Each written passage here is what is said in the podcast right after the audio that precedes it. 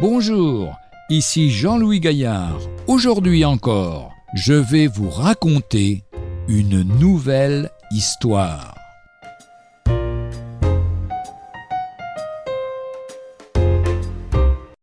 Quelles traces laissons-nous? Un général américain raconte qu'un jour d'hiver, il sortait de chez lui avec son fils. Une neige épaisse couvrait le sol. Le garçon avait la main dans celle de son père, mais peu à peu il la lâcha et resta en arrière.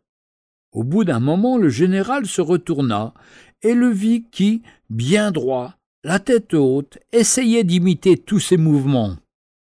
L'enfant faisait de grands efforts pour placer bien exactement ses petits pieds dans les empreintes de son père. Quand je vis, dit-il celui-ci, que le gamin se mettait déjà en tête de suivre mes traces, je me sentis obligé de marcher droit, et je pensais que je devais prendre un soin plus grand de faire le bien en toutes choses.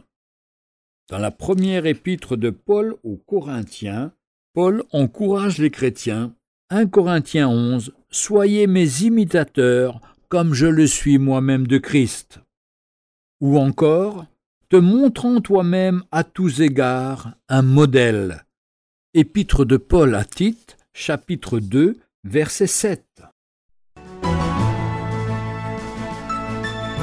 Retrouvez un jour une histoire sur www.365histoire.com.